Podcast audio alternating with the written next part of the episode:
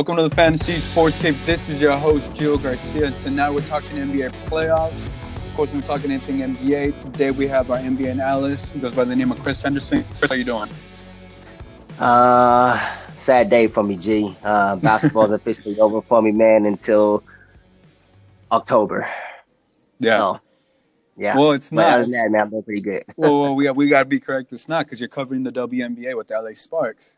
Oh, So, this is true. This is true. NBA, NBA is over, but not not basketball. Not basketball. Correct. We got Correct. you. We got you. We got you covered.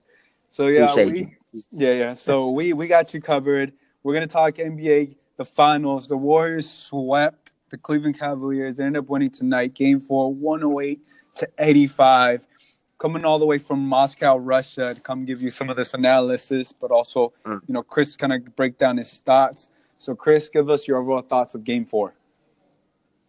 Uh, I, I just think Cleveland man didn't come out with a sense of desperation. Obviously, they they approached it knowing that they're not going to be able to beat this team four straight times, but for them to come out that flat, um, I think that is just sad because they they play with no energy, no sense of desperation, no urgency, nothing, man. It just they just came out like, well, we conceded, so and it shows up on the scoreboard, losing by uh 23 points, man, in the closeout game at their on their own home floor. It's just a just a sad, sad day, man.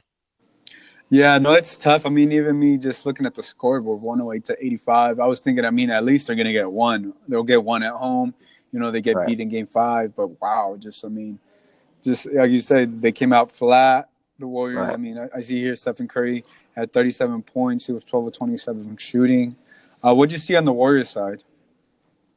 Uh, I saw the Steph Curry just put on a show, man. Had 20 points in the first half, finished with 37, making it 7 to 15 from three. Um, he was able to. I mean, he, he was making shots that was that were demoralizing the Cavs players, and I mean, you can see it. They put their hand up, he makes it. They just sit there with their hand up, like, man, coach, Ty Lue, what you want me to do? um, and I mean, basically, that's what it comes down to, man. And then you have Finals MVP. Shouts out to Kevin Durant, man. Back to back championships, back to back Finals MVPs showed up uh, with twenty with twenty and twelve. It was a quiet twenty and twelve because it was overlooked by by Steph Curry, thirty seven. But um, and Yeah, actually, had sorry, KD, Triple KD had a double. triple-double. Yeah, I was going to say, he had a triple. my bad, KD. I wasn't trying to short change you, man. But um, yeah, the 2012 and the 10, man. That's just uh, I mean, overall they were just a better team when you when when Coach Vance, uh, Jeff Van Gundy and Mark Jackson, who caught the game, were just talking about how Warriors were a superior team. They thought Cleveland would get one, but for them to get swept is just uh, it was LeBron's worst team he's took to the finals since 2007. Um, yeah. what it was, but difference between 2007 and now is this is a way better team than that San Antonio team back in 2007, in my opinion, led by Tim Duncan. So, um, Yeah.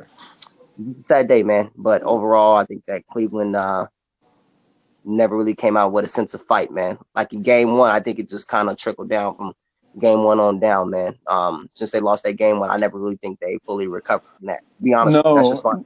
Yeah, no, uh, it's just the way it's how you start things. You know, how, it's everything how you start. I know it's how you finish, but like after that de- game one deficit, uh, it weighed, it weighed on them a ton. You know, and even see there's a, there's a source here I'm reading on ESPN. I know Bleacher Report broke this out as well. Also, LeBron James he injured his hand from punching uh, the blackboard after game one. I don't know if you read that news. So I did not hear. so he was playing with an injured hand. So now that I understand that, now I know how the media works, and you know, once we get the inside scoop, and you're starting, Right. you're, you're going to get to know this now too, Chrys. All that information is known, but it may not be known to the Warriors, but within the the Cleveland Cavaliers circle is known. Right. Hey, this guy's playing with the injured hand. Now, at least see, I, I instantly, 20 minutes after the game was over, bam, source. LeBron James was playing with the injured hand. So it's, it's mm. it's crazy, you know. Like obviously he was pissed. He was still pissed, you know, and it was it was still in his hand. He you know he still had that feeling. So his hand reminded him. In my you know thinking, his hand reminded him of losing game one, and and just like his his he only scored 23 points. I didn't get to watch the game, uh, but can you do you, do you see do you recall any of his shots as being off or his momentum of his shooting form being off?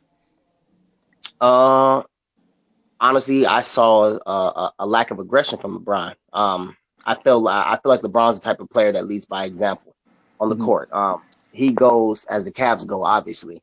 So the way the so the better LeBron plays, a la game one with that 51, he put the Cavs on his back. They had a chance to legitimately win game one and still game one at the Oracle. But I just I just feel like he came out too passive, man, knowing that their backs were against the wall. And maybe maybe it could have been that he knows that they're not going to come back from this deficit, or maybe it's an injured hand. I mean, only LeBron knows the answer to that. But he just he didn't come out as aggressive, man. Only took one three point shot. Um, excuse me, only took the three one three point shot and 13 field goal attempts total. I mean, it's just that, in my opinion, that's just a lack of aggression compared to the 20 plus shots he shot in all the other games, man. Yeah. Um, I No, just. I mean, maybe he didn't. Honestly, I'm not sure. He would know the answer to that better than anybody. Oh, here it goes. Here it goes. Report says LeBron right here. LeBron said he has a cast on his arm. He has a cast on his arm. I'm seeing it right now. Mm.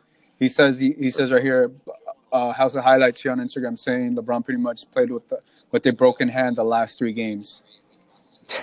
so if you yeah if you check it out right now, so like I said, like Well, I- he's not he's not gonna want to wear a cast now. In the press conference, he's wearing a cast on his arm, like a little bandage cast thing.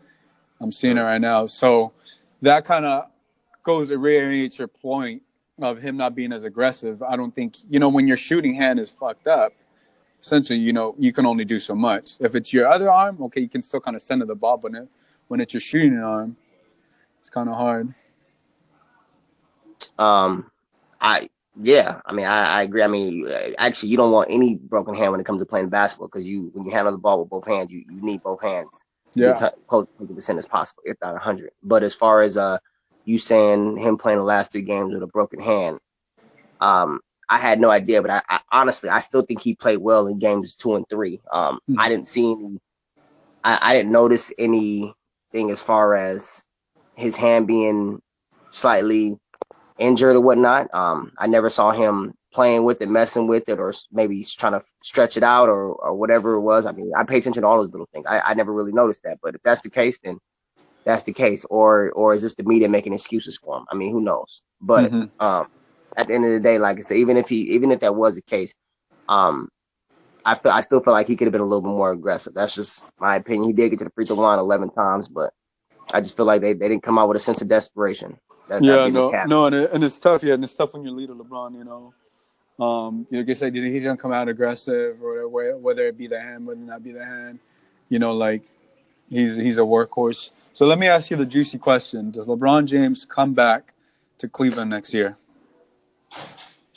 Um, I've been asked that question several times, man, in the last hour. Honestly, I don't know the answer to that because I think that obviously he, he brings his family into consideration, but I mm-hmm. do legitimately believe he wants to go to another franchise and win a championship. But I do feel like he doesn't want to be scrutinized or vilified if he leaves to go join another team because remember he's done that already and he's the best in the mm-hmm. world. So a lot of a lot of people, a lot of not people, but I'm t- I don't think he cares about the fans so much as far as what what we think. But I think as far as his contemporaries, the people he plays the game against, the people who came before him, are going to look at him and say, "Why do you feel like you always need to take the easy way out? Um, Go go go join these type of players. Why don't you just try to build from where you are? And because you got to keep in mind, it's not like the Cavs don't give him whatever he wants, usually whenever he wants. So that'd be different if they never gave him any help and he's continued to struggle. But Yeah, like I mentioned before, man, on previous co- podcasts, they've given him whatever he's wanted since he's returned, um, back in 2012. So, but to answer your question, I, I really don't know, man. Um, No, everybody no. these cities: Houston, Los Angeles, Philly. Yeah. Um, I was uh, Paul Pierce and Chauncey and Jalen um during the post game. They were even saying Boston. I'm like, that's just that would have me shaking my head. Yeah, I mean, but you never know. you never know. ne- no, I hear you. No, though, uh, I saw him walk out off the court. Obviously, he was frustrated. He uh, he congratulated all the elder starters that were on the on the court before he, he got sent to the bench um, in the final seconds. But he walked he walked straight to the locker room. Um, know, obviously, was you know obviously after you lose, you know, game four, you get sweat, frustrated. It's gonna be interesting. You said like you said, you know, the Cavs given everything was wanted. Like I don't see after Kyrie leaving, before like when Kobe Bryant was still in the league, Kobe, you know, got the Uh-huh. thing of like I don't want to play with that player, and everybody wanted to play with LeBron. I don't know if you remember that. Everybody wanted to go play with. LeBron and stuff like that. Of course. Now I think LeBron in his transition has trans since the Curry. I mean, since the Kyrie leaving, Uh-huh. I think that has kind of followed him now. Like it'll be interesting to see if Paul George, all these you know free agents decide to go there and help him out, or you know LeBron LeBron leaves Cleveland and gets uh, villainized once again. I don't know. It's gonna be it's gonna be a hot summer. It's gonna be an interesting summer. Um, yeah, I, I agree. But like I said, we're gonna, we're gonna be covering it all summer, man. I mean, I'll keep track of this thing. But as uh, as far as addressing what you said regarding players coming to play with him, I mean, this is a question I'm not sure anybody's really sat down and really pondered and really thought about. Do do stars would a star really enjoy playing and this be a guard? I'm not saying like a big guy like Yeah, yeah. Marcus Cut, somebody who's who does who's not really ball dominant. I'm Mhm. talking about like a guy maybe a, a guard or a perimeter player. Mhm. Do would they really enjoy playing with LeBron? Because he's not the easiest guy to play. I know they say Kobe's never the easiest guy to play because it comes it comes with a lot of pressure playing with LeBron. Number Yeah. one, they're going to expect championships, and number two, LeBron's the type of player that will call you out without really calling you out, if that makes sense. Um, Yeah, yeah, yeah. and I believe that's part of the reason why Kyrie wanted it out because Mhm. um, obviously LeBron was always telling the organization, the fans, the media what the Cavs didn't have when Kyrie was there. So maybe maybe uh, Kyrie took it as a shot at himself. I mean, I'm just guessing, saying that well, I, I'm on your team, I'm a superstar. We got K Love was an all star. I mean, what else do you need? So.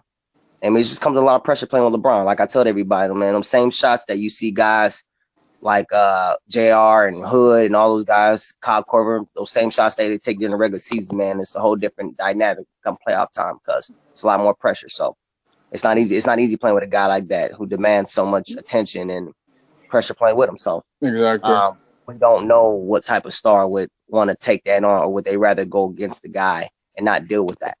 So no, I hear you. No. You make you a make a solid you, you make a solid points there. Um, all right, so let's go ahead and wrap this up. Um, Chrys, tell the give the viewer or the listeners uh, your your uh, your social, your Twitter account, Oh, yeah. everything. For sure, yeah. Um, you can always follow me at uh Chrystopher C H R Y S T O P H E R and Hen H E N the number one. Um, since these games are over, I'm gonna try to keep you guys up to date with stuff that's going on around the league. Um, as we gear towards July 1st, which is the first official day, free agents can sign with their teams and all that good stuff. So, I mean, I'm kind of excited about the summer. Um, even though basketball games won't be, be won't be played in the, at the NBA level, but I'm excited to cover it, man. So uh, I'll try to keep you guys up to date on what's going on once I find out information myself. So excited about it, man. We'll see what happens. Cool, cool, yeah. And I'm your host. I go by the name of Gio Garcia. You can follow me uh, at Entrepreneur Gio G I O.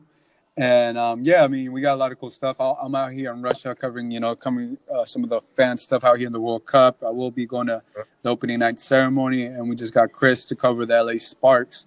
So he's gonna be doing some LA Sparks coverage and bringing that, you know, all the articles and everything will still be posted on the site. That's it for NBA, guys. This year was a hell of a year, thrilling, uh, thrilling year. I mean, it's crazy. The the Warriors are a dynasty now with this win, three championship in four years. We'll see what happens this summer.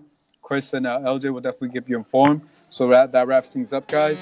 For Chrys, this is Gio. We'll catch you guys in the next episode. Peace.